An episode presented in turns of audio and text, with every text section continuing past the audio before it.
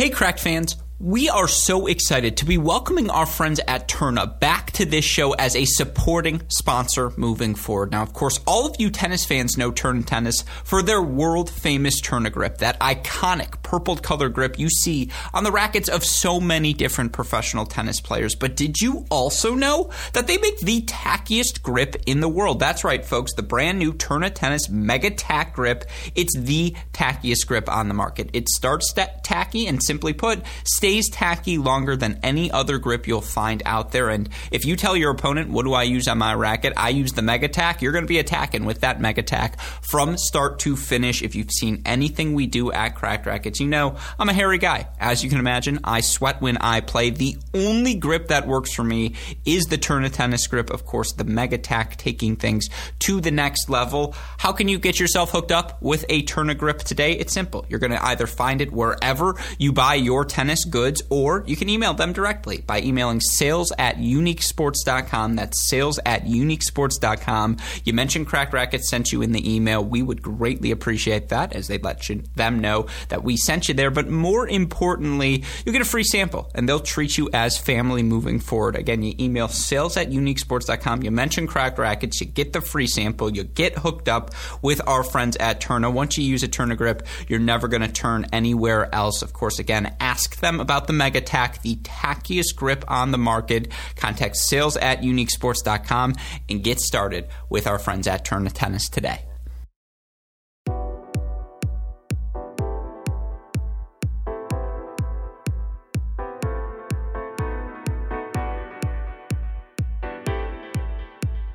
Welcome to. Hey, great shot. This is the Great Shot Podcast, a Cracked Racquets and Tennis Channel Podcast Network production. My name is Alex Gruskin. On today's show, we're going to play catch up from the past week of ATP and WTA Tour action. Now, we initially recorded this podcast as part of an extensive mini break podcast breaking down everything that's happened in the past week on the Pro Tour. Of course, that includes the off court storylines, the big decision from Wimbledon, their choice to ban both Russian and Belarusian Belarusian players from the 2022 event. That's a storyline that has transcended media, broken into the mainstream media conscious, and is certainly something we will continue to discuss until that 2022 Wimbledon actually begins. But on that podcast, we also broke down what was in phenomenal past week of play on the ATP and WTA tours. Certainly, anytime you have four events like we did with the action in Stuttgart, in Istanbul for the women, in Barcelona and Belgrade for the men, you're always just going to have so many options as a fan to watch, to ta- uh, learn takeaways from. But uh, certainly, again, with Carlos Alcaraz going 4 0 and his two double header days, he continues to thrive. He's taken over as number one on Tennis Abstract's ELO ratings. Iga Swiatek Swiatek has done the same, and of course, her ascension to the world number one, well documented on this podcast over the past couple of weeks. But another definitive victory for her in a final, this time over Aryna Sabalenka, who gets the much resurgent week she needs as well. All this said, again, haven't even talked about Potapova, about Rublev, about Djokovic, all these other things that happened. We covered in what was an hour and a half long podcast. Unfortunately, I recorded it without the presence of Super super producer Daniel Westhoff, and as such, the audio recording uh, wasn't the highest quality. So, joining me today on the show to help run it all back is the man who joined me for that initial mega podcast, a man who has been far too kind with his time to us here at Cracked Racquets, a man you know best as an editorial producer, contributor to Tennis.com and Tennis Channel, returning champion across our platforms here at Cracked Racquets. It is our friend David Kane. David, hey, great shot. Welcome back to the show. I won't lie. I like to think I have cast away all shame I feel in doing this job. I actually felt nervous doing that great shot opening in front of you, and to see your face throughout it, I mean, maybe listeners could hear the excitement in my voice. Nevertheless, welcome formally to the Great Shot Podcast. How are you doing, my friend? Hey, hey there. Great shot. I knew Alex. I knew it was coming. the amount of tweets I expect anytime you retweet me from now on, it's not going to be a retweet. It's going to be a hey, great shot. I know it's coming. I'm really happy to have finally set aside my feud with you, Alex, and now evidently I can I can re-channel that energy over to Westhoff because now we have to re- rehash all this stuff that we all these gems that I let go over the weekend. But i will try to remember them, and now having the hindsight uh, to to influence them, I feel like I'll my my opinion, my takes are even better now. So I'm, I'm happy to be back. My dream for this podcast someday is I'll convince super producer Daniel Westhoff to join us for a recording, and then he chimes in, and it actually is funny because he likes tennis, doesn't love it. But every so often now, he'll come out of his room and he'll throw a take at me. And I'm like, dude, like, are you watching? And he's like, no, I listened to all of your shit. And like, this is what I'm picking up on. Is this true or false? Are you just making stuff up for entertainment purposes? Uh, yeah, that's fine. I'm perfectly okay with your blood feud uh, carrying over to Daniel Westhoff. I'll say this: he is the mastermind behind all of the operations, so it won't last long.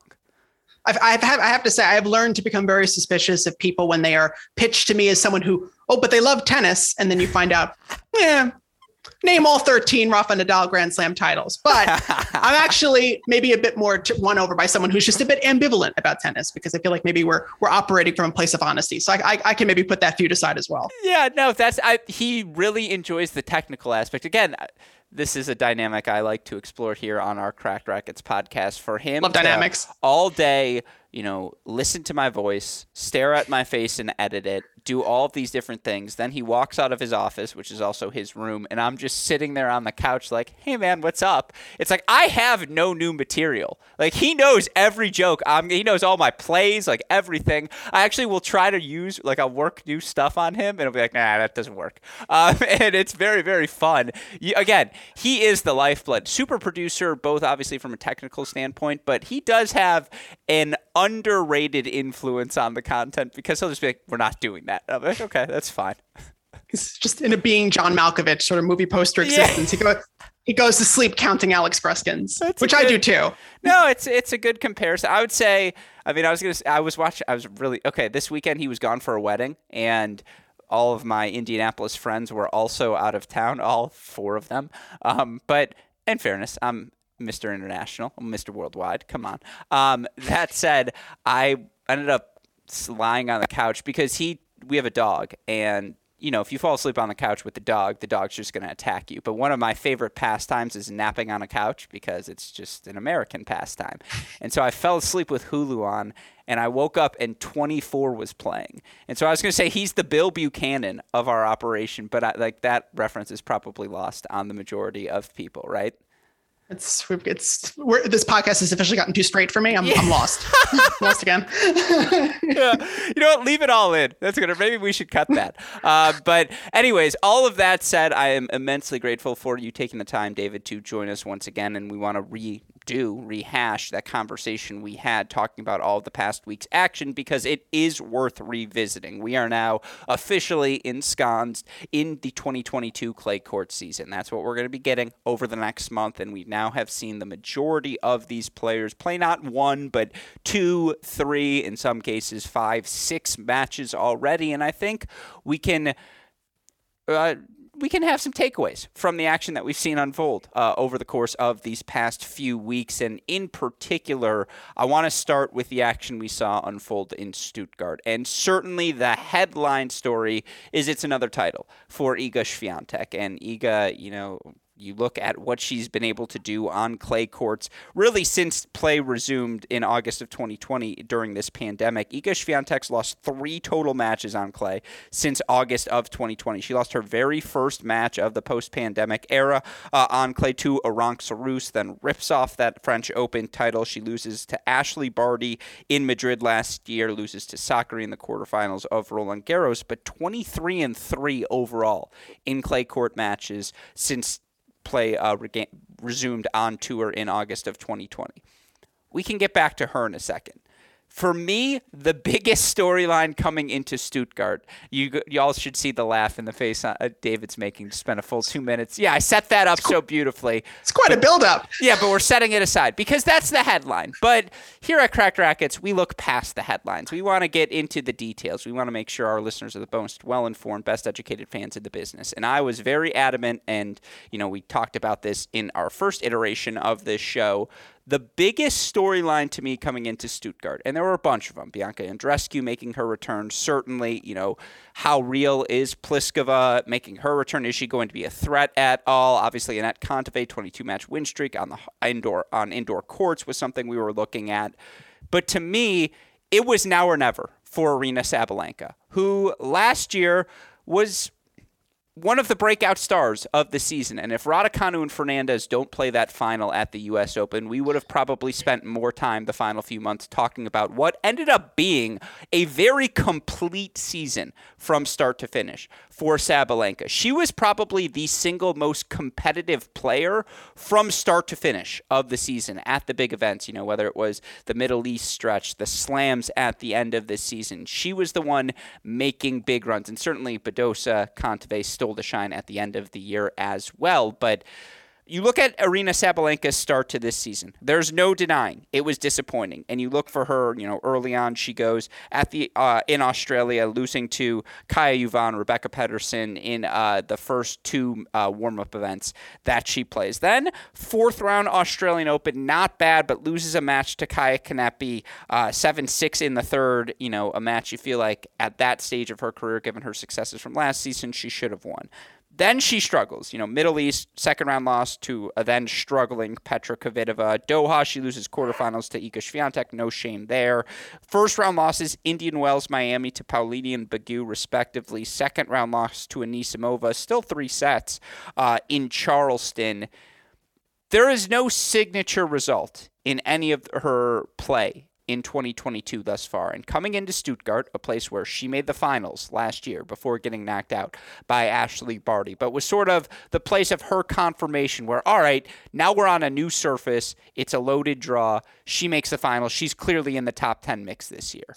It felt like this had to be the starting point for her season. And you look at the result now, you know, straight set loss, two and two in the final to Iga. I actually thought that match was way better than the two and two scoreline indicates. And uh, you know, again, for Sabalenka to beat Badosa, Kontaveit, and Andreescu en route to the final, I think this is the jumpstart she needed. I am now unwilling to write her off as a character in this 2022 WTA narrative. And it sort of loses its sting to make this joke so far into your intro, but are you talking about Wimbledon favorite Aryna Sabalenka or yeah, I mean, we we are gonna have fun with that for the next eight weeks. But um, I mean, I would I would argue that uh, Sabalenka did have a signature results uh, so far this season before Stuttgart, but it wasn't for the right reasons. I think it was sure. the results to start her season in Australia, just the number of double faults, so it, I, I actually have a great number for you on those double faults, and I, I swear to God, at some point in this podcast, I'm going to let you speak, and the floor will be yours entirely uh, after this because it's not going to be a long-winded intro. But you talk about Aryna Sabalenka and those double faults, 12.6% double fault percentage, which is the highest percentage on tour, highest of her career, and above her career average by over five percent. Speaks to you know she's only winning 42% of her second serve points. That's a career low. Speaks to the struggles on serve. Just for the record, because I do think it's interesting, Aryna Sabalenka, 158 uh, double faults on the year. Can you guess who's second and how many they have? Um, I would guess Giorgi. Camila Giorgi just hasn't played enough matches. Nine, uh, but in terms of double fault percentage, she is top four. So you're on the right note. It is an unexpected player. That's what I'll say to you. Someone near and dear to your heart. Dare I say she's notorious? Oh my God, is it Paula Notorious PBG, second in double faults, 112. Now, she's played, I believe, 28 matches, second most on the WTA Tour behind Iga, and her double fault percentage actually isn't that bad. But again, Sabalenka has 40 more double faults than the next closest person. And, like, yeah, it's been pronounced struggles. Yeah, I mean, uh, with Badosa, it's it's a it's a fascinating contrast because first of all they've become very good friends over the last yeah. couple of months, but also with Badosa, the serve issues really never bother her. Certainly as much as they seem to bother me when I'm watching her matches because the the rhythm seems to just go in and out. But she just you know dusts it off and keeps going, and it's and you don't the serve is never really. There are no major technical hitches that are discussed when it comes to Badosa. But going back to Aryna Sabalenka, I mean, it was just a crash landing of a start to the season. And, and you do go back to the US Open semifinal where had she played just a bit cleaner tennis in that middle of the first set of her semifinal against Leylah Fernandez. We may have been talking about a completely different end to that fortnight. It's great to see her finally getting back on the horse of things. I mean, this we're we're harkening back now. I mean, I know you love your your extended timelines, but I'm harkening back to last year's clay swing as well when she did win Madrid and had that great win over Ash Barty after getting so close to beating her in Stuttgart, getting the the the, the revenge at the Caja Magica and really feeling like she was coming into Roland Garros as a contender for that title. And it, of course, notoriously didn't happen on a rainy, you know, rainy, heavy day to Anastasia Pavlyuchenkova in the third round. That was another one where she just got into a big hole in the third set and wasn't able to get out of it. I mean, you just we could also point out, by the way, Pavlyuchenkova goes on to make the final of the freaking yeah. French Open. So, like in retrospect, still not that bad of a loss plays out of her mind. I mean, beats yeah. Vika, a player that she had, you know, had her struggles with, makes and that was the, the catalyst. Yeah. That match against Sabalenka. Definitely. I mean, I, I think what was so great about the last week in Stuttgart is that it really did live up to a lot of the hype. I mean, I think we talk about Stuttgart as the Thunderdome, as every round being like a final. And we talk about that with a lot of tournaments, but it's really very much the case um, with this event this week uh, at the Porsche Tennis Grand Prix. I mean, every match that Sabalenka had to play to make the final was tremendous and had to really score some phenomenal wins. This isn't a situation where someone is struggling and oh, they made a final, but it was, you know, they didn't really have the toughest opposition and, you know, conditions favored them. I think, yes, the conditions certainly favored Sabalenka because they were indoors, but I, you know, that serve doesn't necessarily seem to be one that's con- constrained to favorable conditions. Is something that can go in and out fairly spectacularly, but we're, we're really seeing what happens when the serve is working. She's one of the best players in the world and and and shy of Iga Swiatek, you know, one of the biggest contenders perhaps on clay. And so I think it's really a a heartening result for her, especially since I would imagine the next six weeks are going to be a pretty big deal for her, given that it does seem unlikely she'll be able to compete on the grass. You know, a, a you know a, a surface on which she made the semifinals at Wimbledon that's going to be tough. But because of her power, because of her range, this is a player who could succeed on all surfaces, and this is a really big opportunity for her to make her her hay on clay. Yeah, oh, well done. And I mean, again, going back to her to her results here in Stuttgart, it was not, and there are no cupcakes in the Thunderdome, but she beats Andreescu three sets in her first match of the tournament, Andreescu's second match. I think that sort of thing matters, particularly when you're dealing with conditions as different in Stuttgart indoor clay courts as they are anywhere else. And she hits her way through that match, hits her way through Anett Kontaveit in three sets. Her weapons really being the biggest factor in her ability to convert on the first serve. You know, she wins 76% of her first serve points in that match. Her ability to win free points, winning her that match. She's down 4 1 in a first set breaker to Paula Badosa match. She ultimately wins 7 6 6 4 and just kept swinging freely. Her backhand down the line against Iga as well was firing. And again, I know it's a 2 and 2 loss to Iga in the final, but. Sabalenka had breakpoint chances in the opening uh, game of the match. She came out swinging, and you know she goes down breakpoint chances first game, second set. A couple of big backhands down the line to fight off those breakpoint chances. She ends up holding 4 1 all. Now, yeah, down the home set of the second set, she definitely went away. After that break for Swiatek to take a 4 2 lead, you could tell that was just the needle in the balloon and kind of burst all the momentum that Sabalenka hadn't built. But I do think fundamentally, and you look at the numbers, first serve percentage higher than it's been for her in her career average. She's up by 2%. First serve win percentage, it's up by 3% on her career average. The second serve and the double faults have obviously been the foundation of all of her troubles.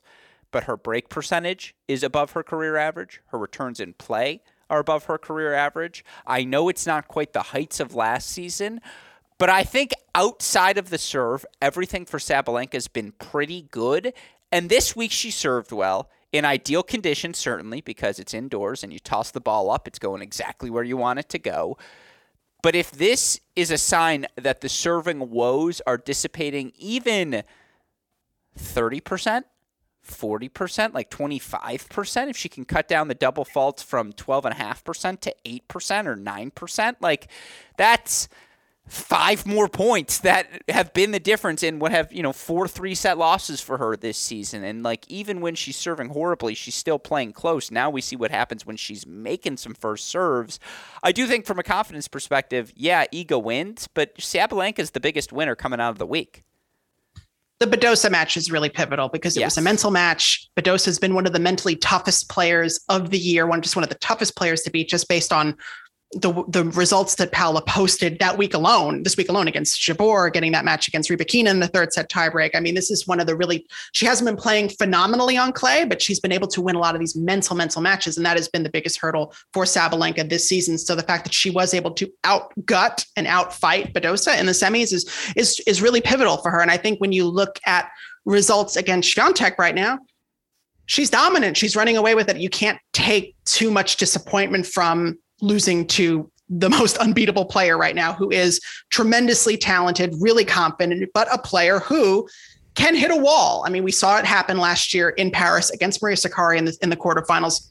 I think it's a slightly different perspective that players are feeling now in the wake of Ash Barty's retirement than maybe they were feeling last year, where maybe it was feeling like Barty was so dominant. Barty would come in and win these matches and no one had a chance. I think even though Swiatek is playing arguably, you know, better, more impressive tennis than Barty ever did at her peak. I think that everyone in the top still believes that this is very much their chance to win the title. I mean, we're seeing just a rise in quality from the top 10 and that was really one of the biggest things i was complaining about heading into the uh, sunshine swing it was just felt like it was you know the difference between 1 and 50 was it was just it was cavernous you know there was just nothing nothing behind the number one and even though uh, Swiatek has carved out a really nice lead for herself. I still think that the other players behind her believe that they can at least get into these big matches and challenge Swiatek if and when that letdown happens. I mean, if you're Iga, you're hoping it almost happens in Madrid or Rome because you don't want it to happen again in Paris. I think that's that's what's so pivotal when we discuss Iga is that yes, we could go back to her dominance stretching back to the end of the pandemic, but this is a very different player right now than we we're even dealing with in the wake of her French Open triumph. I mean, 2021 was a solid year. It wasn't a fantastic year. Now we're just seeing her really paint the lines and play some fantastic tennis and, and scrape together and uh, rather string together. there hasn't been a ton of scraping uh, over the last couple of months for, for Iga. So I think even though she's playing really great, she's carving a really great distance for herself between her and the field. I think the field is still very much believing that they can contend with her and at least get into these matches with her, which is a big improvement from what we were seeing a couple months ago. Yeah, and I want to get to the Iga part momentarily. The final thought on Sabalenka, I was reminded this week, as I am every time we switch surfaces, she's a good clay court mover, and I I continue to make the case that for Sabalenka, her first step is as powerful and as lengthy and as successful as any first step you're going to find out there. And I do think playing on clay courts you know, there's some indecisiveness for her as a mover on hard courts because you can hit behind players a little. You know, the the movement options are a little bit more varied because you have cement under you, and it's just a little bit easier to stop and change direction. You have to almost play to the open court on clay courts because of how difficult it is to cover that open court as your opponent, as the mover, because of just how it is difficult it is to recover and change direction. And I think taking that decision out of Sabalenka's mind and just her knowing, hey, they're going to have to play to the open court. That's where I'm moving to next. It allows her to amplify that first step that much more. And I think on clay, she's just better at anticipating as a mover. I think the heaviness of her ball is so difficult to deal with on this surface. I thought she showed some pretty good creativity at times, showing off the slice. She's always been a good volleyer. She's a doubles Grand Slam champion. She has been great. And again, I don't think she played poorly in her final against Iga Swiatek, who was coming off of a three set loss where Ludmila Samsonova almost had her. You know, again, they're on serve deep in the third set there, and Samsonova was swinging so freely. And it was interesting to see both Sabalenka and Samsonova just identify look, we're not playing on Iga's terms. We got to swing freely. We got to go for our shots because if we try to play her game right now, she's too good. We're going to lose. And you snuck in the David Caneiest of David Kane lines in your last answer. I wrote it down here. Swiatek's peak, better than Barty. Are you already there?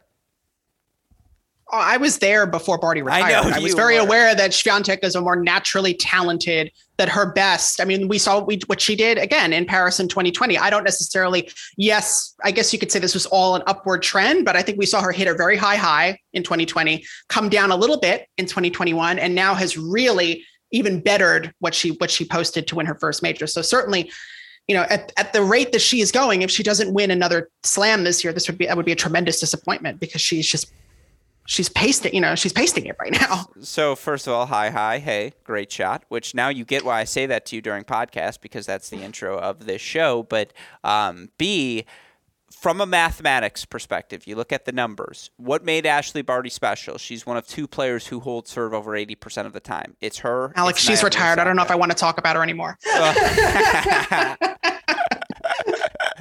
Don't wanna, that was not. I'm I'm like only half on board for the numbers as it is for a player that's no longer active. I think we can just Well, we can can here's well, here's what I'm saying is the hold percentage is what made Barty elite.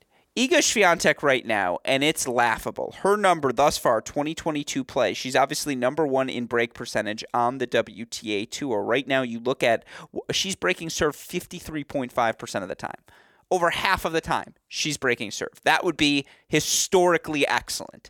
And again, 80% club, historically excellent. 50% club is like three of a kind. And so if we're and you're looking at again their two weaknesses and I say that as I'm putting air quotes up, you know, Barty had broken into the top 20 in terms of break percentage for the first time in her career before she retired. And I actually still don't think we ever saw the ceiling of Ashley Barty. I do think there was more there and she I just think oh, whatever. You're making a face. We don't have to do that right now. I know you don't want to. Is Iga good enough now as a server? Does she win enough free points on that first serve? Is she decisive enough with the plus one tennis that you're saying again? She is a more complete player already, right now in 2022, than Barty was at her ceiling, which was obviously this year in Australia. Yes. yeah. Definitively yes. I mean, immediately yes. To quote I uh, still the, take the good people I of think I- TikTok. I, take the server because the server's in control of the points, and like when Barty's holding serve at the rate she does, she just kills you. Like across surfaces, she just kills you. And like, I think Barty's a good enough server and good enough with the plus one that she would have put Iga in difficult positions, whether it's getting Iga stretched on the forehand return on the deuce side to open up the open court on the ad, which is like Barty's bread, and we saw her kill people doing that for three years. Um, I don't know if Iga's serve is big enough to damage what is the ever improving Ashley Barty backhand slice. Again, we're talking about a hypothetical matchup we saw. I know. I mean, we're, Yeah. we're talking present, too much present tense here. I know. Well, it's really not that far removed. If Barty picked up the racket today, we could have this match at the French Open in a couple weeks. Or maybe a Um, golf club. Yeah, exactly. Well, that's a. I mean, look, I bet Iga can play golf too. That would be a fun rivalry as well. Um, I, I, don't mean, know they're both such na- they're both such athletes. That would be Yeah. a fascinating reality show. Make them play like every sport, make them go head to head. That's what I'm saying. I mean, oh, they'd be super. I mean, those are probably the two pound for pound most complete athletes on the WTA tour. Like uh, complete in terms of combination of feel, skill set, and explosive athleticism, strength, etc. Like they have the complete package. Yeah, athleticism as it translates directly to tennis. I mean, I think Sakkari would have a bit of a, a bone to pick in terms of. Well, she's in the ath- conversation too. Yeah. She hasn't She's- been crossed off. Uh, uh, uh, She's, still, she's still in the she's still in the goat debate. Yeah. no, that one out. Fittest player on tour, most athletic, very much in. But so too Iga. I mean, again, you look at the numbers for Iga just overall on the season, they're all laughable. And obviously, you look at what Iga's done from a title perspective. She wins Indian Wells, Miami, Stuttgart, back to back to back. You throw that up there with the Doha win as well. She has an over 20 match win streak, which is, you know, a top 15 sort of win streak in recent WTA memory. She's doing just about everything you see a number one player do on their ascension. I mean, we know she's there. That's not the question. It's just what do you want to see till the French Open? More of this, ideally. Yeah, I mean, she's she's winning big titles. She's beating big players. To For lack it. of a better word, don't change. Yeah, I mean, I, I guess maybe avoid Polona Herzog and Arantxa Rus, the only two players to really like make a dent on her on clay. I mean, at this point, I would like to see that rematch because I feel like that Iga would really right that wrong. I mean, if, if she continues going at the rate that she's going at, there's going to be a fascinating story to write on Polona Herzog uh, playing a young Iga Swiatek in her first WTA final and Iga going on to win X number in a row uh, subsequent to that. I have very fond slash not fond memories waiting around for that Lugano match to finish because there was many rain delays that week, and I was I was admittedly excited to talk to a young up and coming Iga Swiatek, and it did get a great interview with Polona Herzog to be fair, but I was I think I sort of missed the early boat on that one, so I'm still a bit smarting from that one. no, that's again, completely fair. All right, with that in mind, we're going to play a quick game of stock up, stock down, stock hold to get through the rest of our Stuttgart takes. Yeah, this gives you a second opportunity to just be better at this. No, I'm just kidding. Uh, you were excellent last time as well. All right, let's start with Ludmila Samsonova, who since Berlin last year, which of course was one of the more impressive runs to a title. You know, Ostapenko's run on the grass as well, and you look for uh, what she was able to do uh, in Berlin last season for her to win. You know, get wins over Konjuh, Vondrousova, Kudermetova, Keys, Azarenka, and Bencic on her way to that title. Obviously, extraordinarily impressive. You look for Ludmila, uh, Ludmila Samsonova since the start of that tournament. She's 32 and 17 overall. You look for her in the rankings. She's up to a new career high, number 26 overall. Still just 23 years old. I mean, it's stock up, but how high is this stock going for you right now, David? We went back and forth on this on our our our never our the ghost our, our lost podcast, Yeah. I should say, when we were comparing um, Samsonova to Elena Rybakina. I was a bit. By the more, way, we're gonna do the de Minaur Khachanov thing again. Don't worry. It- it's happening. Oh, it's, yeah, I had a whole bit on that one, which you have not heard yet, and you will soon hear. But anyway, going back to see, I mean, Samsonova hits me right in the feels as someone who grew up watching tennis in the mid 2000s. I mean, it's just that sort of technique is very nostalgic for me, and I I tend to believe there's a lot of upside to it because I think it lacks some of the hitches that maybe um, sidelined your Nicole Vaidisovas is, you know, at Sure. that at that stage of of the of the game. But I mean, she came very close to you know creating what would have been a very uncomfortable headline, which is that the two world number one players lose to Russian athletes who will not be able to participate in the upcoming uh, Wimbledon championships in grass court swing. It ended up happening on the men's side with uh, Rublev and Novak Djokovic, but uh, Samsonova really, really had her chances, and it really spoke to the fact that Swiatek is feeling confident and is just learning how to play different kinds of matches. And this is one of maybe the tenser ones that she's played so far in her young career and was able to figure that one out. But yeah, I'm I'm big on Ludmila. Yeah, I the backhand just makes sense. Her ability to drive that ball cross court for a winner just there's like six people who can do that with consistency. Certainly Sabalenka is one of them, but yeah, I mean, is she an inductee? No. Can she golf whenever she'd like at Serena Williams Power Tennis Country Club? Of course, she has that sort of invitation. She come chill out in the clubhouse as well. That's the sort of power she has. And to your point, there's no hitches behind it. And obviously, she's got the size as well. You know, she's top 10 a hold percentage over these last 52 weeks. And while the return, you know, while she is streaky as a returner, and the debate we had on the last show, which we don't have to do again, is her versus Elena Rybakina in terms of the power that they both sort of have. But you know, again, when you look at the ceiling, the ability to play on your terms, the ability to hit through anyone, you just can't duplicate that through effort. Some people have a ceiling on how hard they're going to be able to hit the ball. Ludmila Samsonova's ceiling is the highest possible uh, ca- caliber. And so I I am very much pro Samsonova as well. I, I expect I don't want to say big things from her over the next 52 uh, or over the next couple of seasons, but I put her go check the go check the tweets. Search uh, a, uh, search Sakkari, Kontaveit, you know all those names. At Ale Gruskin, I had Vekic in that category. I was wrong about that, but that group of 23, 24 year olds, you could see a bunch of results sort of you know accumulate and you thought okay maybe one two three of them are going to jump through. Right now ludmila samsonova is in that category of player where again still 23 years old. You know i put vondrusova in that category as well who's flirted around with it but hasn't made that definitive consistent top 15 top 10 presence. If jil teichmann was ever healthy like maybe she could be in that category as well, but she's someone you just keep an eye on. There's a big group of the next wave of 22, 23, 24 year olds who have played enough matches. The sample size is starting to add up. She's got no points to defend till the grass court season, where then she'll have a lot of points to defend.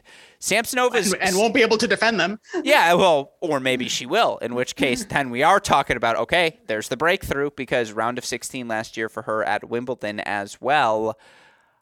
Uh, that it's a hot, it's a it's a stock to watch. I think she is one of the most fascinating players over the next three months. Um, all right, let's keep going through Badosa stock hold. I don't have too much to add.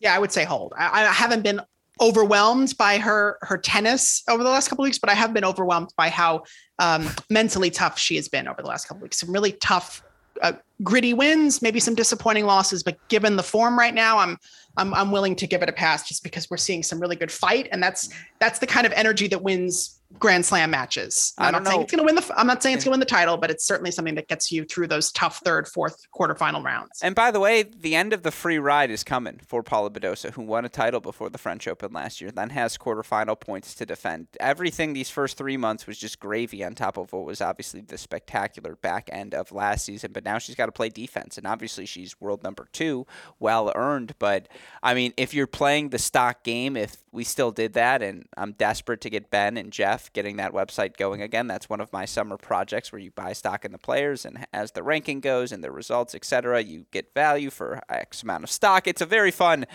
theoretical game for us all to be a part of. I mean, her, her stock, it's hard for it to go much higher. And so that's just an interesting one to watch with all of the results coming up.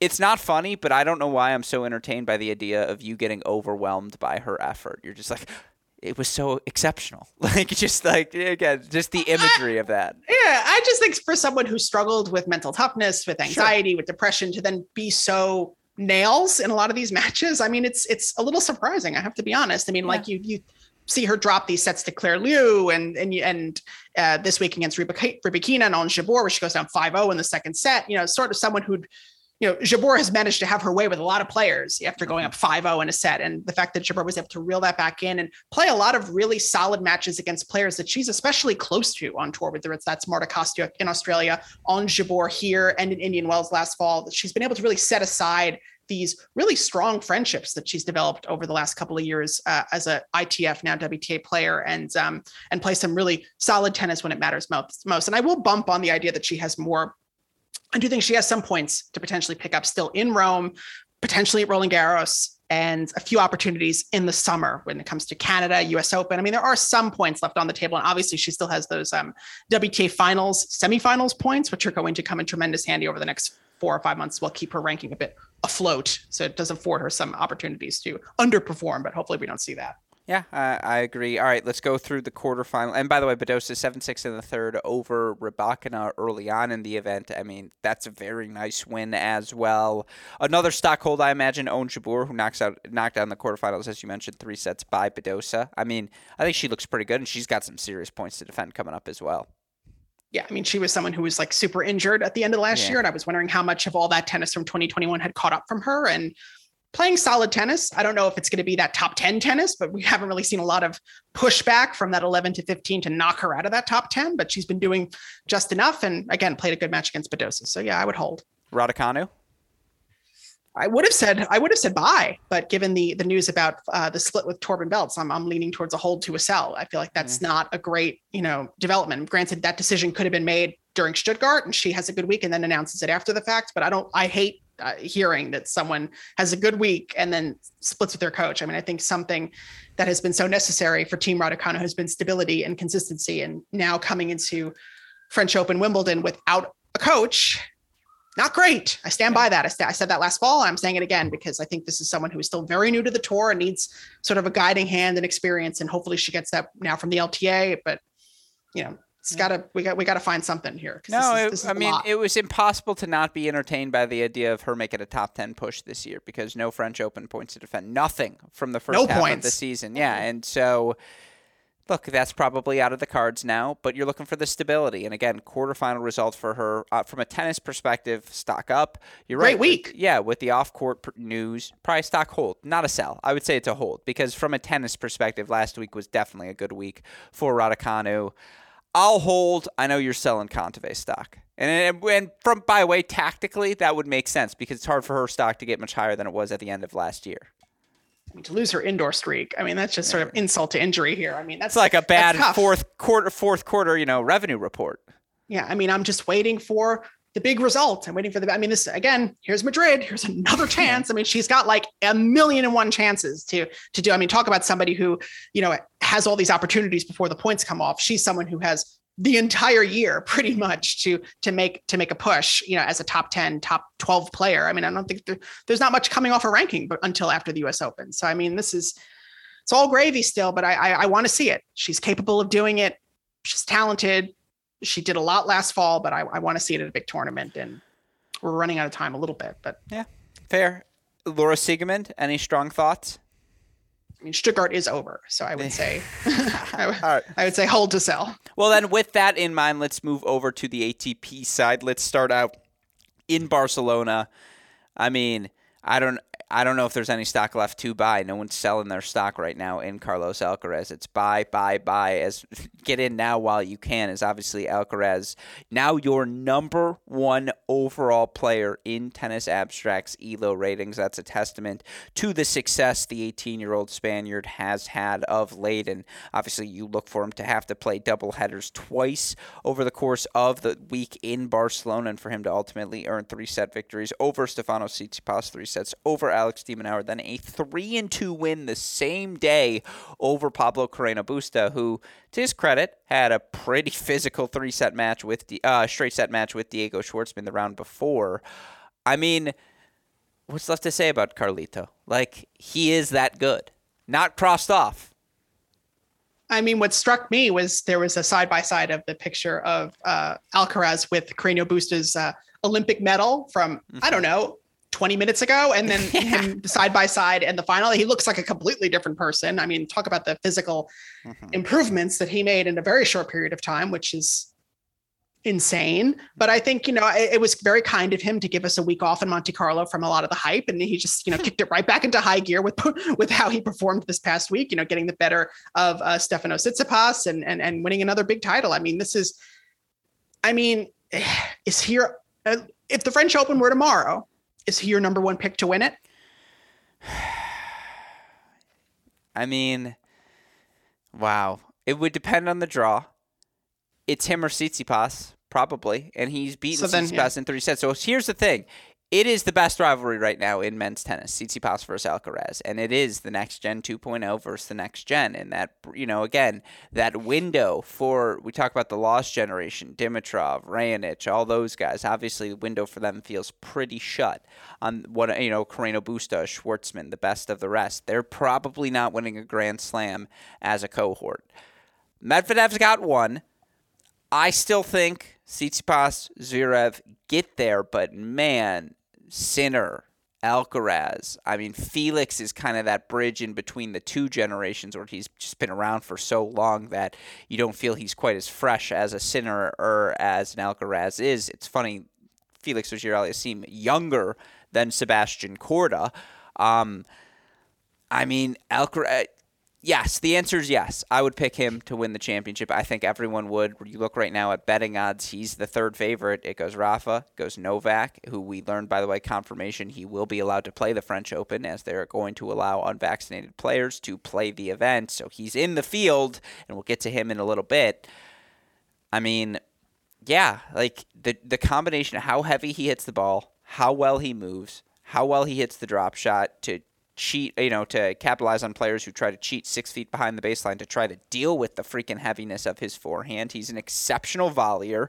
He's up to 13th in hold percentage on the season. He's second in break percentage, breaking serve 34.8% of the time, which, by the way, is better than a prime Nadal, better than a prime Djokovic. Now, can he sustain it for a full season? We'll see. But again, the kid's 18 freaking years old. Like, would I like him to have a better haircut? Sure. That's it. That's the only criticism. Like that is the only criticism you can have of Carlos Alcaraz right now, who just after he drops the first set to de Minaur, who played so well this week, and we'll get to de Minaur in a second, I promise.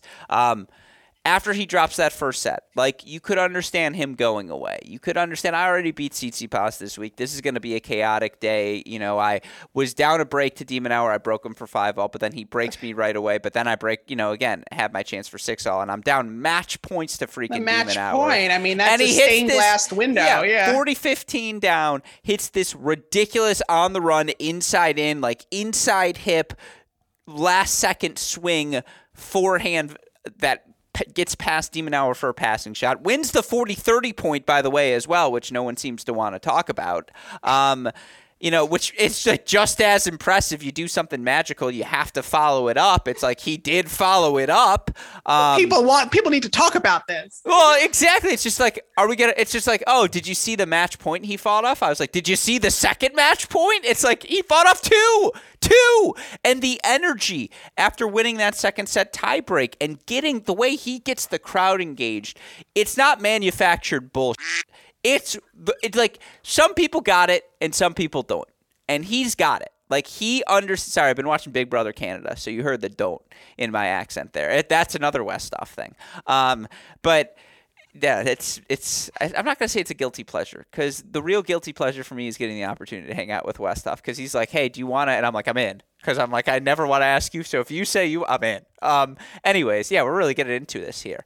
Um, it's just so real. Like the guy was meant to be on this court in these moments, in these stages. It's not manufactured. The way Sinner now tries to engage the crowd, that's a direct response to what happened to him against Tiafoe in Vienna. He learned, oh, I need the crowd on my side. I'm never letting this happen to me again.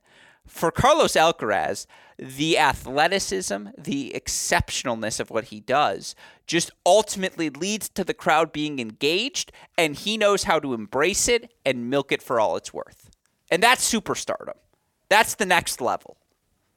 Yeah, completely. I mean, he's he, he right now he's my number one pick to win the French Open, certainly ahead of Djokovic, because I think, for, if for no other reason, the fact that Alcaraz has proven he can string together quite a few wins in a row without getting tired. And also, Djokovic is still, I, you yeah. mentioned, is this the first time Novak Djokovic is not the most, like, is this the first time in 15 years he's not the most fit player on the ATP Tour? Um, I mean, he's had some some Injury, injuries. Injuries don't yeah. count. I'm talking about when we have a healthy Djokovic. He is not the fittest player on the ATP tours. This is the first time we have said that since 2009, since he gave up gluten.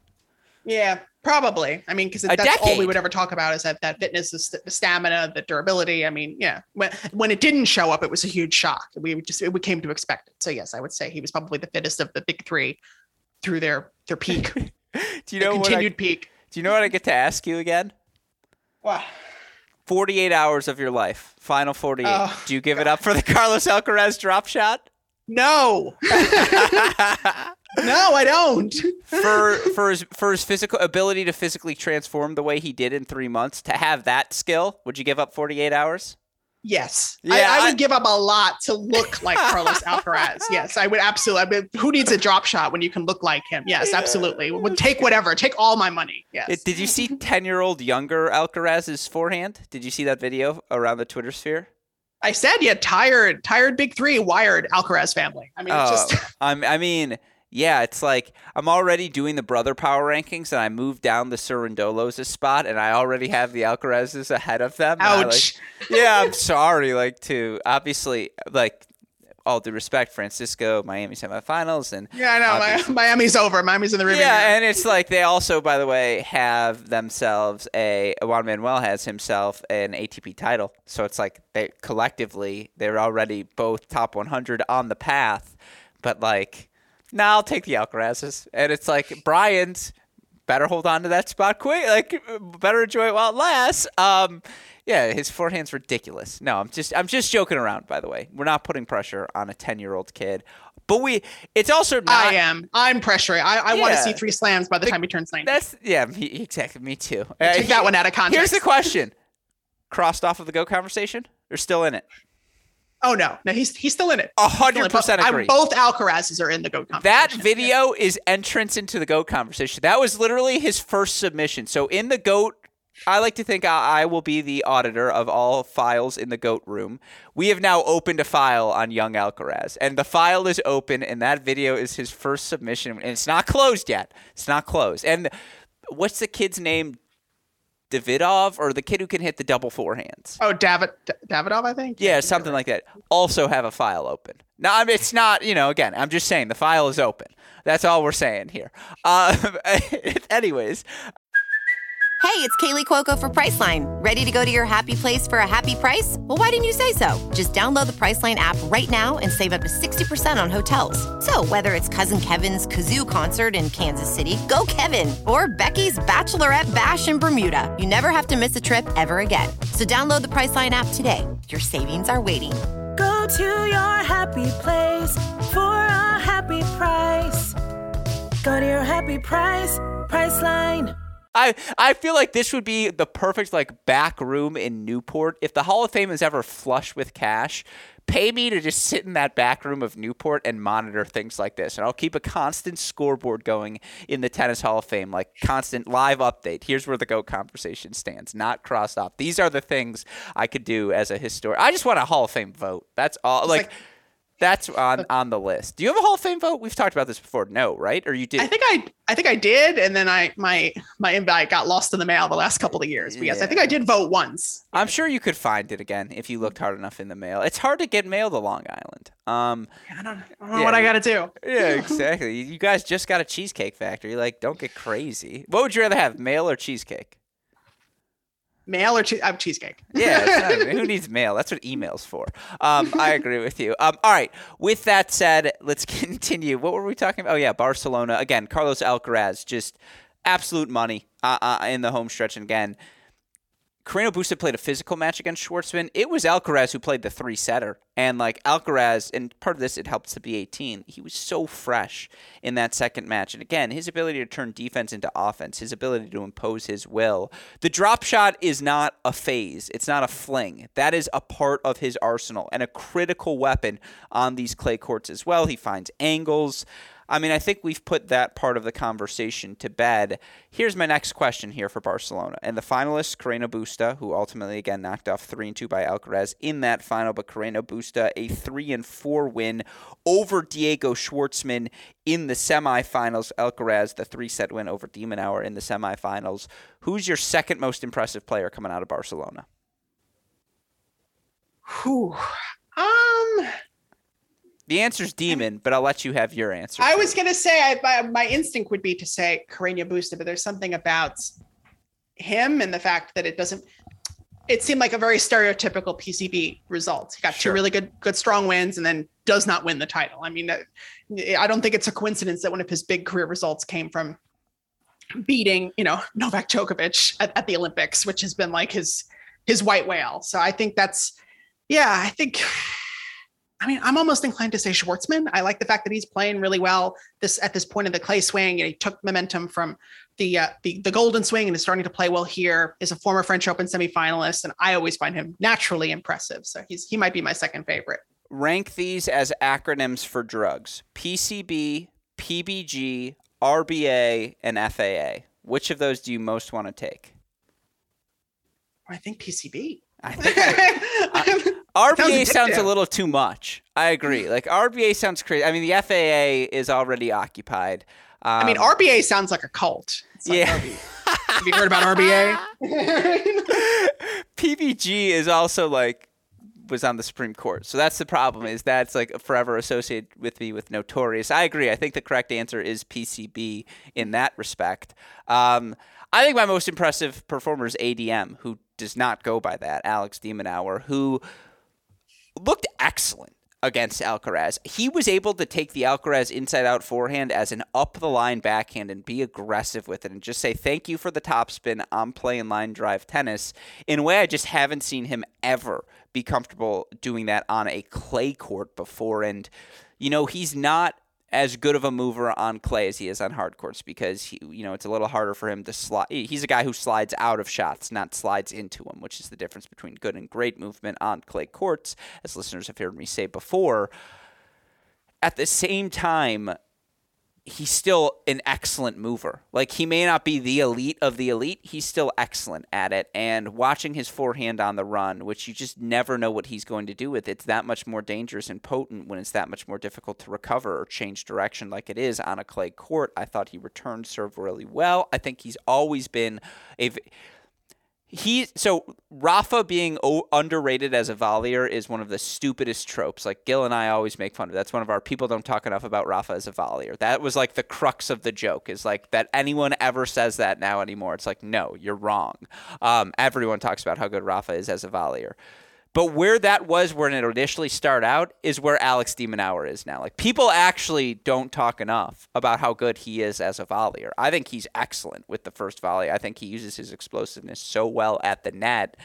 This was the most complete performance I've seen from him. And you look for his run again on the way to uh, the semifinals. Gets a good three set win over Cam Norrie. Obviously, gets the default from Lloyd Harris, but a three set win over Ugo Humbert in his first match as well. He's matched his 2021 clay court win total.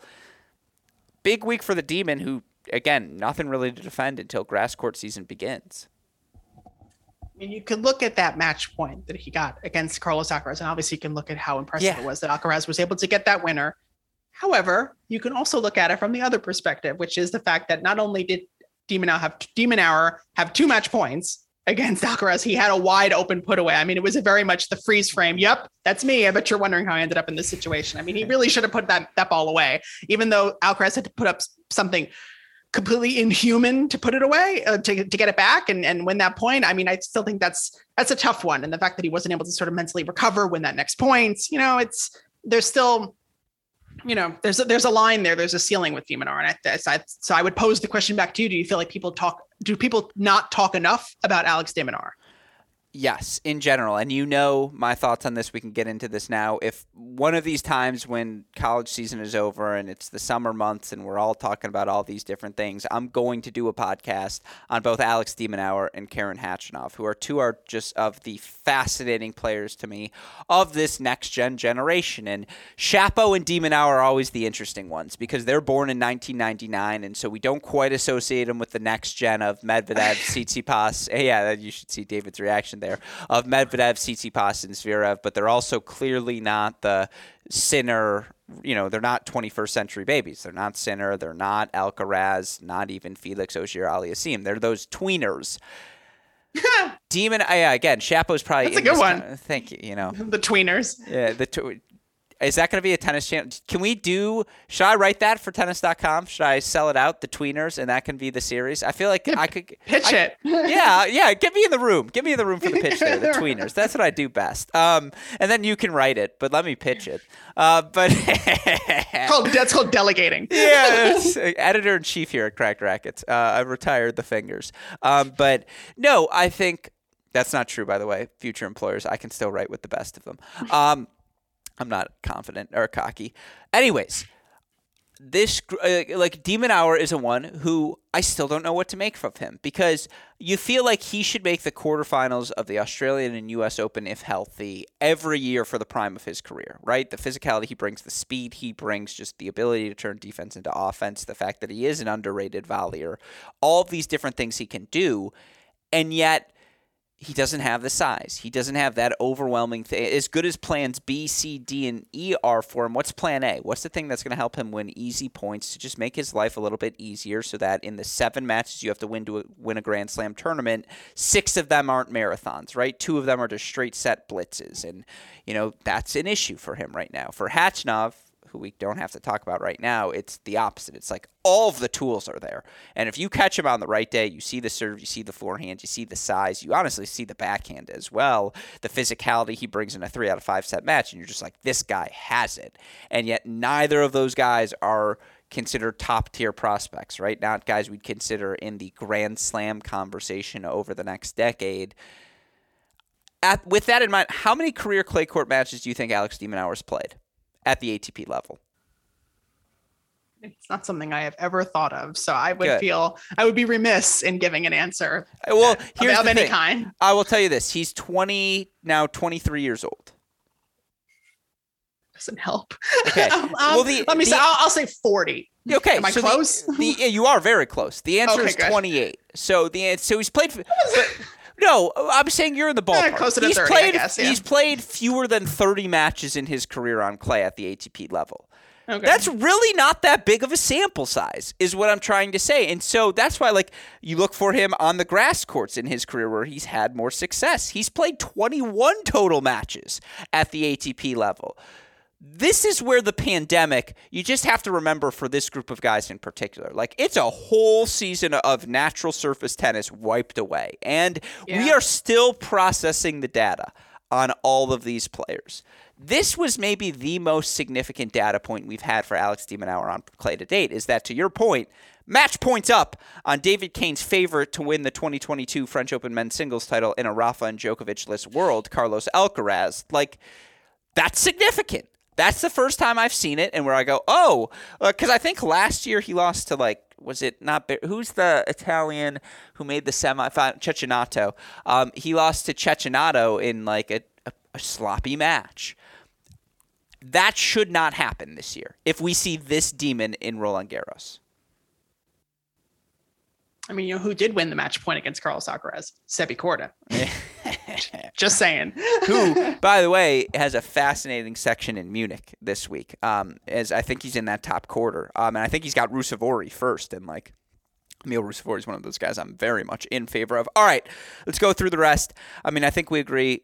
Is is on the clay courts, or at least this time of the year, PCB Pablo Carreño Busta the best of the rest of the lost generation. Who's most? Is he the guy you take to? You know how they do the lamp, the last American male player in the draw.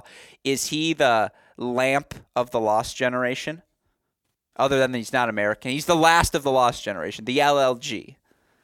Like he's like the only one left, right? I yeah, mean, Schwartzman, with, with, yeah, with RBA, ah. sort of. I mean, I go back to that French Open semifinal. I feel like that that's yeah. that's big for for Dieguito and the fact that he's he's playing well and you know, I know people have blocked out the 2020 U.S. Open, but like Carreño Busta should have beaten Zverev too. Like that was how he didn't make a big run there in New. That was his silver platter. Yeah, and that's maybe that's why. maybe yeah. that's why we're not making. Maybe that's why we're not picking him as the best of the rest right now. Yeah. Um, no, I mean, again, I don't. think do any of them get to the quarterfinals? Um, of of what Schwartzman, Carreño Dimitrov, Dimitrov. Uh, yeah. Mm, I mean, I think we would all like to see Dimitrov make the quarterfinals. I mean, I think there's just so much goodwill, and he seems like he's in a good headspace and Do had we? as good a shot as that. Huh? I'm we? not anti Dimitrov. I'm just like I don't need to see it. Like I actually I, mean, I would I, say he's a. I'm not speaking necessarily for the two of us, but I'm saying overall, I would say he is a sentimental favorite. I think. Who like? I think who's more beloved, him or Diego? Because I think amongst the players, it's probably Schwartzman. Yes, I think among the players, people prefer Schwartzman, but I think among fans, most fans, I think they would say Dimitrov, and I think that would be, and especially in the context of where we find the current men's tennis landscape, which we find it to be quite angry and aggressive. I think, you know, Dimitrov brings that sort of that fun himbo energy that him and Fokina are really just like bringing in spades. So I think people are, he just, I mean, he had such a heartwarming interview when he won his quarterfinal against, it was the 7 6 and the third against a player. You're who, talking about Carreño Busta? Was it against Carreño Busta? Oh, uh, who are you talking about here? No. Schwartzman? When Dimitrov made the oh. semis oh. in Monte Carlo, he beat somebody. It was like a tough match to make the semis. And I, I watched his on court interview and he was. But, anyways, feeling, go on. Yes. I will yeah. look this up for you. Yeah. He beat. You will beat. Uh, yes. Who beat Hurkacz? Yeah. And that, that was a great week. He beat Ruud and Hurkacz back to back and was just like, just seemed in a good headspace. I think that I would certainly would be nice to see him do that, you know, kind of round out his sort of, um, because I don't think he's really had much like a standout French Open results that I can remember. Obviously, the U.S. Open and Wimbledon stick out greater to me. Yes, he's never. It's the only one he's never made the quarterfinals at. And he made the fourth round in 2020. So yeah, I think oh, who is most likely. I feel like Carreño Busta does tend to find himself. Like if you're asking me just to handicap who is most likely to be in a Grand Slam quarterfinal, probably Carreño Busta probably requires the least amount of oomph and energy. I don't know if he can make it beyond that, but I think if you showed me the draw and Carreño Busta was just in the bracket as having made the quarterfinals, it would be the least shot. I would be like, yeah, that's logical. As opposed to maybe seeing Dimitrov or Schwartzman being like, oh wow, they must have played really great together. So, you know what I mean? So, just fun fact: is Dimitrov's won 62% of his career hard court matches, 59% of his clay court matches. He's like not that bad on clay courts. He's better than the perception of him, in my opinion, uh, seems to be total points won, which is a stat offered, you know, total points won per match, the percentage of ma- of points you win in any match you play. Can you guess what the difference is for Dimitrov between hard courts and clay courts? Just the percentage gap between how much he wins on hard courts versus clay. Oh gosh. Um 15? 0.1%. 0.1% different. He's like it's now how the cat is skinned, skunned skinned in, Oh, in the, on points the two one. Oh, I yeah. see, yeah. Yeah, so it's like he actually it's very different. Like the break percentage jumps up, the hold percentage jumps down. He's a different player on the surface, but the end result is 0.1 percent different. Like that's what I'm trying to say is I really don't think he's that different of a player on the clay court. This is such an irrelevant argument. Let's See, go this back. is why we, we need a Cracked Racquets soundboard because we could use that clip from the Real Housewives of Atlanta in which Kandi Burruss yells at Porsha Williams, "You just made that up!" Because that's often how I feel when Alex brings up a stat oh. completely out of the blue, especially when like points one, which the that's a rough one. the funniest tweet I've ever. That's not true, but it's a top five in my encounter. Jeff Sackmann goes, "There was a big dip in our tennis abstract user rate over the past, uh, you're like over the past 24 hours." At Alex Gruskin must be eating Thanksgiving dinner. Like that was his big reasoning, and I was like, "You're not wrong. That's what I was doing." Um, and so yeah, I mean, you spend enough time on the stat leaderboard all day; those sorts of things click. But yeah, the point being that's a great argument. We'll go back to 2017 and we'll publish it in that podcast because it would be perfect for there. Any other thoughts from Barcelona? Are you ready to move on? I'm ready to move on. All right. Floor is yours. Istanbul, Potapova title. Take it away, David. I mean, it's always an interesting place to be as a longtime viewer of Anastasia Potapova. I've been watching her since she won Junior Wimbledon, which is you know sort of portentous given the fact that she probably won't be there.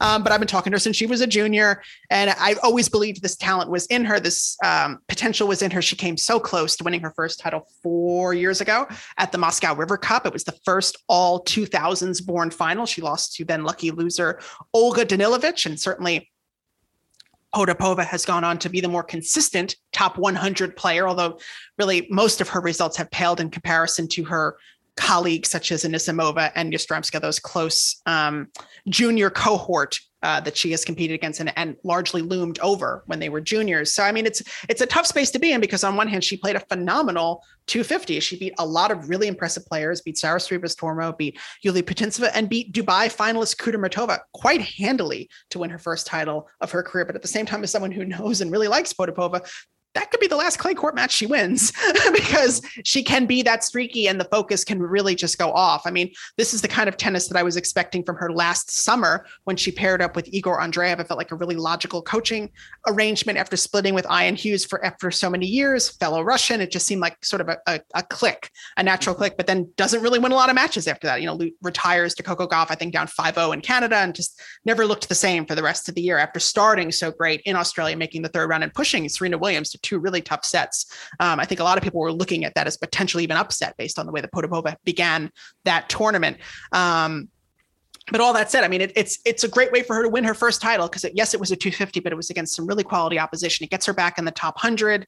And you know, for Russian and Belarusian players, all the points that they can win right now is is really they must really appreciate because they don't know what the situation is going to be in the next couple of weeks. Yeah, hasn't been the best last 52 weeks for Potapova. She's 26 and 22 overall. Had a rough streak where she lost seven of nine matches uh, earlier this season, and Yeah, sounds I mean, right. Yeah, and again, you know, you look at who the losses were to in a vacuum. To lose to a Giorgi, Sakkari, a Svitolina doesn't sound particularly poor, but you know, just you kept waiting for Potapova, who finished last season very strongly, and you know qualifies in Montreal and quarterfinals for her in Birmingham, and was you know round of 16 in Ostrava, quarterfinals Nur Sultan. You just felt like there was some momentum building for Potapova, who very quietly, by the way, still just 21 years old. Like it's not. Yeah. She is one of those many of the many rising talents, and yet some of the others in the gen, you know, as the Tossins and the Lees have made these massive breakthroughs. Potapova still had to flirt with the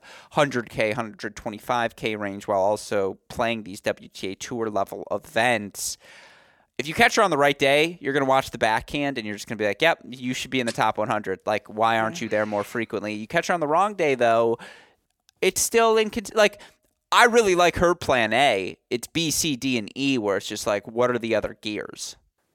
I mean, she's that player where a lot of the ex juniors will talk about the difference between the junior level and the pro level that you can't switch on and off for multiple Yeah. games and you have to really just be focused from start to finish. And it it was never something that I really saw illustrated so strikingly as in Potapova matches because it could come and go points, sets, games. She can win, you know, eight points in a row and then lose the next four games. I mean, it's just it's really it's so difficult. And I wonder if there's something that could be done mentally, you know, just kind of like address those issues because I wonder if there's something deeper to it or if it really is just the focus is not, you know, is never going to be what it should be. But, you know, technically, you know, it could be a bit, it could also be a bit hitchy with the forehand side. The serve can sometimes abandon her side. Yeah, but that backhand is really it's it's where it's at. So I think hopefully she takes a lot of confidence from this and is a player that can succeed on all surfaces as we've seen. Australia uh, clay grass junior, former junior, junior wimbledon champion. The sky has always felt like the limit for her. So it's it would be great to see her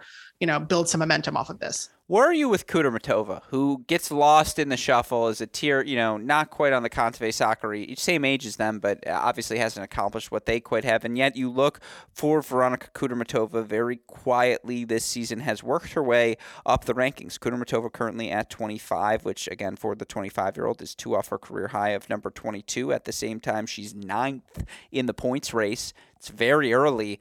It's a pretty damn good season. Who uh, she's also top five in hold percentage. Like again, it's streaky, but it's a good streak right now for Kudermetova. She's one of the rare archetypes right now on the on yeah. the WTA tour. I guess it reminds me of like you know late '90s Anna Kournikova, who wins. Anna Kournikova of- from West Bloomfield, Michigan. Carry on. born and raised. that's that's um, my that's my city. That's where I was born and raised. Let's go. I mean, Kudermetova wins almost all the matches that she's supposed to win. Unfortunately, she wins almost none of the matches that she's not supposed to win. I mean, I think there was a streak where she was like, I think 0 and 14 against players that she had um that were ranked above her. She just wasn't winning those matches. And so that's why, you know, it's it's a weird contrast because a lot of players we see on the WTA tour almost exclusively win matches that you think they're not supposed to win, and that's why we know about them so much more than we know about Veronika Kudermetova, who is overall very consistent, is undaunted by the ceiling that she seems to have hit. Like she always comes back swinging, makes that Dubai final the year after winning Charleston and having a great start of 2021, making the finals of Abu Dhabi. But until she straight gets a signature result, it's kind of like a beta Kontaveit, to be honest. I mean, it's just sort of that. It's that camp of players who do not have that signature signature result at a big tournament. Yeah, so that's that's where I'm at with her. I was sure. probably 15, maybe 16 when I realized why people liked like I thought Kournikova was famous just because she was from our area. Like I was like, oh, that's why everyone around here knows who she is because she went pro and she's from our area. And then it was like, you know, the first time you Google her, you're like, oh my god, there was this whole Kournikova sensation. I was like, I just thought she was really like good at tennis and from our area. Like I she's no why idea. they invented Google. I know, literally the countdown clock, right? That was the whole thing. And so, I mean, yeah, I just like I would have been. I wish we had this podcast in the '90s. First of all, th- that Pete and I could have been the eyebrow gang. Like we would have had a good run there together, and uh, yeah, all of these different things. Um, no, I I do think for Kudermetova again, she goes so big on the return of serve, and she is making more returns in play this season than ever before in her career. But she's still bottom ten amongst top 50 players in break percentage, and it's just it can be streaky at the same time, she has reined it in. Like the she is putting more returns in play. She is making more first serves, and when she can do those things, the power tennis she can play, you know, using her speed to beat you to the spot, the flatness of her ground strokes, it can't be denied. And so, uh, she is just in, again in a year where everything is open. Why not a Kudermetova run to a slam quarterfinal or something like that? I don't know if she can do it seven times in a row, but four, five times, maybe. I mean, I, th- I, think at this point, I don't think she's made a fourth round yet of a slam. Yeah, I think exactly. that would even be that would even be a success, and that would be where you'd start to get that sort of hype of how how far can she go. I mean, there's nothing hitchy about her game. She's a really great server. You would think there's nothing really standing in her way. It's just execution at this point. And I guess the good news is, is she's not getting worse. no, I think that's fair. And then again, you know, Putintseva semifinals, just a nightmare to play on the clay. I mean, Cirstea, your other semifinalist, knocked out. She continues to be hovering around the top 20 if she's ever going to make it. It's this year. Um, any other thoughts from Istanbul? Oh, just that it is an even year, and Yulia Putintseva made both of her French Open quarterfinals in an even year. So yeah, that's a keep it, keep keep an eye out. there's a cane for you. Um, that's where we'd have some sort of house. If we had the soundboard, we'd have some sort of housewife gift there as well, because that's a classic cane. I don't know what quote goes there, but I'll let you fill in the blank. All right, last tournament for us to talk about, and there's not too much for us to discuss because we covered this a lot last week uh, in terms of what happened week in, week out, but. Andre Rublev wins the title much like again, well, see the headline would be to put Djokovic to the side and actually talk about Rublev, who quietly, outside of his second serve struggles, has been better at every part of his game this season and has, you know, I think he's top five in terms of total wins on the year and just quietly going about, you know, again, he's the new Dominic Thiem, right? Where who's playing every week? It's Andre Rublev. Who's making semifinals, finals? It's Andre Rublev. Of these 250s, Rublev's playing it. 500, Rublev's playing it. 1,000, Rublev's playing it. Um, do you like that? A, Rublev's the new Dominic Thiem. B, what were your thoughts on? I mean, he worked Djokovic down in the final. Like again, in that third set, Djokovic just didn't have anything left in the tank. And credit to Rublev, who did. Any any notable takeaways from the Rublev experience this past week? I would say it's important because it's part of what we discussed in the Lost podcast was what to take away from Djokovic's wins leading up to that final. He was coming down from coming back from a set down and solving these matches, but they were against, you know, players who worship him in, in terms of, you know, a Kecmanovic or a, or a Djere. I mean, these are players who, you know, playing at home against their hero are coincidentally not closing out these matches that they perhaps should be closing out. So the fact that Rublev was able to win that third set as decisively as he did, I mean, it was one of those matches where you just felt like, well, Djokovic won the second set. He came back. He's going to steamroll in the third. And the fact that he lost so decisively, it may light a fire under Djokovic. It may make him feel like this is his rock bottom and he wants to, you know, not replicate that and, you know, maybe squeeze in a training block if at all possible. I mean, it, it's the kind of thing where obviously match fitness is its own beast, but you would think that fitness would have been the easiest thing for him to work on over the last couple of months. I mean, you would expect to maybe to not have the all of the maybe all the shots aren't there, maybe all of the decision making isn't there, but if he's getting tired, that's that's a little weird to me. But maybe maybe I'm wrong. Well, I would again point out the fact that he's still played fewer than 10 matches, like in total this season. Sure. And I know in the press conference he's coming off of a virus, and that's what he blamed for his physicality. Coronavirus. But, yeah. your words, not mine. It's only going to get tougher for him, right, moving forward, and just um, you know, going to the three out of five set format, playing these Masters events where the quality of competition is only going to increase. At the same time, to get calloused, you have to take some bumps. On the Djokovic side of the equation, he took all the bumps I think you'd want to see him take. And again, last year he started off the clay court season slow. Uh, again, he didn't win a title in his first two tournaments. He had to play that Belgrade 2 the week before A because it was in Serbia. He was never going to miss that event ever. But B, he wanted to get more matches under his belt. And ultimately, we saw his level pick up throughout the week there, carried over to the French Open, where his semifinal against Rafa is probably a top five match in terms of level we've ever seen out of Novak. There is still plenty of time for him to find that top form. At the same time, it was absolutely notable that Andre Rublev broke him down over the course out of two of three sets. That Djokovic at the end of that second set in particular was notably trying to end points early in the rally because he just didn't have his legs under him, and we hypothesized it about uh, about it at the start. Even with a month, do we really think Novak Djokovic is going to be the fittest player in the draw? Like with how fit Alcaraz looks, how fit Tsitsipas looks, all these guys, is Novak going to be able to win on fitness alone? Or does he now need to have his tennis also clicking on all cylinders because the margin of difference between him and the rest of the field has thinned? The young guys all get older and better. He is not as match calloused as he once was. Like that is a that is a question still coming out of Belgrade, and I think everyone gives him the benefit of the doubt, but there is some doubt.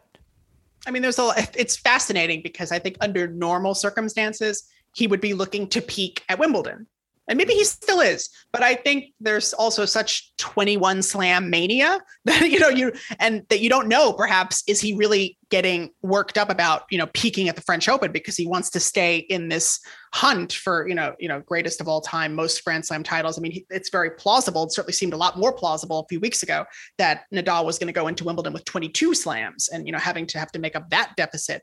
You know is is he looking to win the french open you know against perhaps a somewhat injured nadal and tie him up go into wimbledon break that you know break that tie at, at a tournament where he's had a lot more success? I don't know where his head's at. I mean when you're that high up in the clouds you know the the air is quite thin but i i would imagine if you're novak djokovic if you're looking maybe for some long-term payoff, if you feel like that you have another year or two in the tank to potentially rack, rack up more slams, then maybe you don't really care so much about how you perform overall on clay. Obviously, you're looking to for positive signs, you're looking for improvement, match toughness, but I don't know if he necessarily should or could be at his peak in time for Paris. And maybe that would to try to do so recklessly might put him in a worse position heading into Wimbledon. Yeah, uh, all completely fair points. And I will say, from a tennis perspective, it got better throughout the course of the week, particularly those first three matches. Now, again, third set, he was out of gas against Rublev. And if you're out of gas, you're just not going to beat an Andre Rublev who is at the peak of his powers physically. And again, outside of his second serve win percentage, which is still above his career average this season, um, yeah, the double fault percentage is a little bit higher than it once was, but break percentage 28.1. That's 3% above his career average. Hold percentage 84.6. That's 3% above his career average. He's already banked 23 wins this season. Again, that's a top five number on tour. He's back up to number eight in the current rankings, top eight in the points race as well. Has made finals this year uh, in Marseille, where he won the title, Dubai, where he won the title, now Belgrade, where he's won the title. So 3 0 in the finals that he's played. I don't. Do, hmm. Well, I don't want to do this debate again right now. I guess what tier do you have? Uh, would you be more or less surprised right now if Andre Rublev ends his career with a Grand Slam title? Less. I don't know. I've always been pretty big on Rublev, on Medvedev. I feel like, and Rublev, especially the way he was able to, you know, clock Rafael Nadal last year at Monte Carlo. I was a big believer in his chances of, at Roland Garros last year, and the fact that it kind of ended so spectacularly was was disappointing. And he really struggled to recapture that form for the rest of the year. Since Cincinnati final, um, notwithstanding. So hopefully he does a better job of managing this clay court swing and comes into Paris feeling as fit and fresh as possible because now he's proven now that he can beat Nadal and Djokovic on clay, best of three sets, but on clay.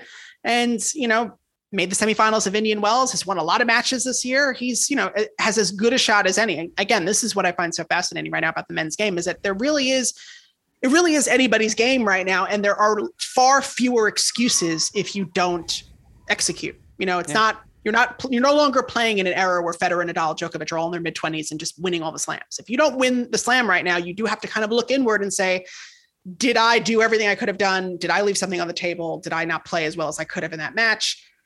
And I think that's why we're also seeing a lot of nervier matches. I mean, Monte Carlo was was prime example. Even the matches that Djokovic played through the week, a lot of nervy matches on both sides. And so I think where everyone's kind of feeling the rat race. And so I'm, I'm looking to see uh, the Rat King come together in time for Paris. I like it. All right. With that said, last three questions, then I know you got to rock and roll. So, last one. Ruud Zverev competing this week in Munich.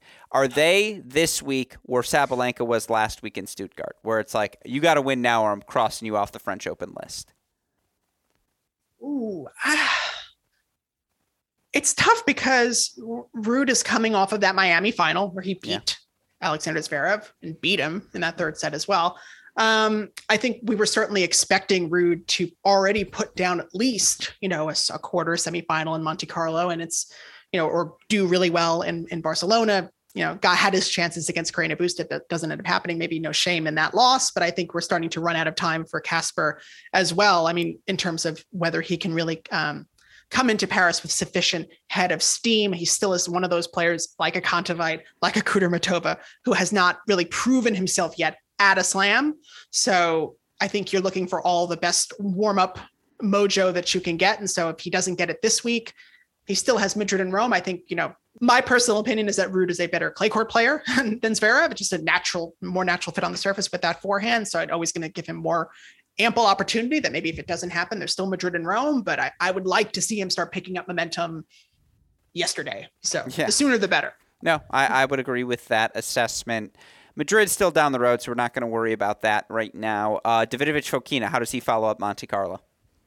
By winning Madrid and my heart. yeah, I like it. All right. Well, with that said, DK, we talked about the pieces you have coming up on our last podcast. I'm immensely grateful you took the time uh, to join us once again today for the makeup show. And hopefully now all of our listeners feel caught up on everything that has happened over the past week in the tennis world. Of course, we'll keep covering all the action this week on the Mini Break podcast feed as well. We'll get back to covering all the big topics here on the Great Shot podcast as well. We'll look at the college tennis world as postseason play arrives.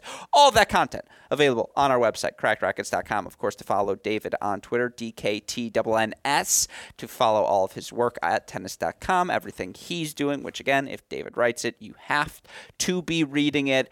A shout out, as always, before we wrap today's show to super producer Daniel Westhoff, back in the building on the ones and twos, and who, as always, has a f- of an job to do day in, day out, making all of our content possible. Shout out to our friends at Tourna as well. Remember to join the Tourna tennis team today. Contact sales at uniquesports.com. Don't forget to mention we sent you. With all of that said, let's see if you remember David for our fantastic co-host today, David Kane, super producer Daniel Westhoff, our friends at Tourna, from all of us here at both Cracked Racquets and the Tennis Channel Podcast Network. I'm your host, Alex Gruskin. David, what do we tell our listeners? To channel Pauly Shore's Pinocchio. Hey, great shot. and we will see you all next time. Thank you as always, David.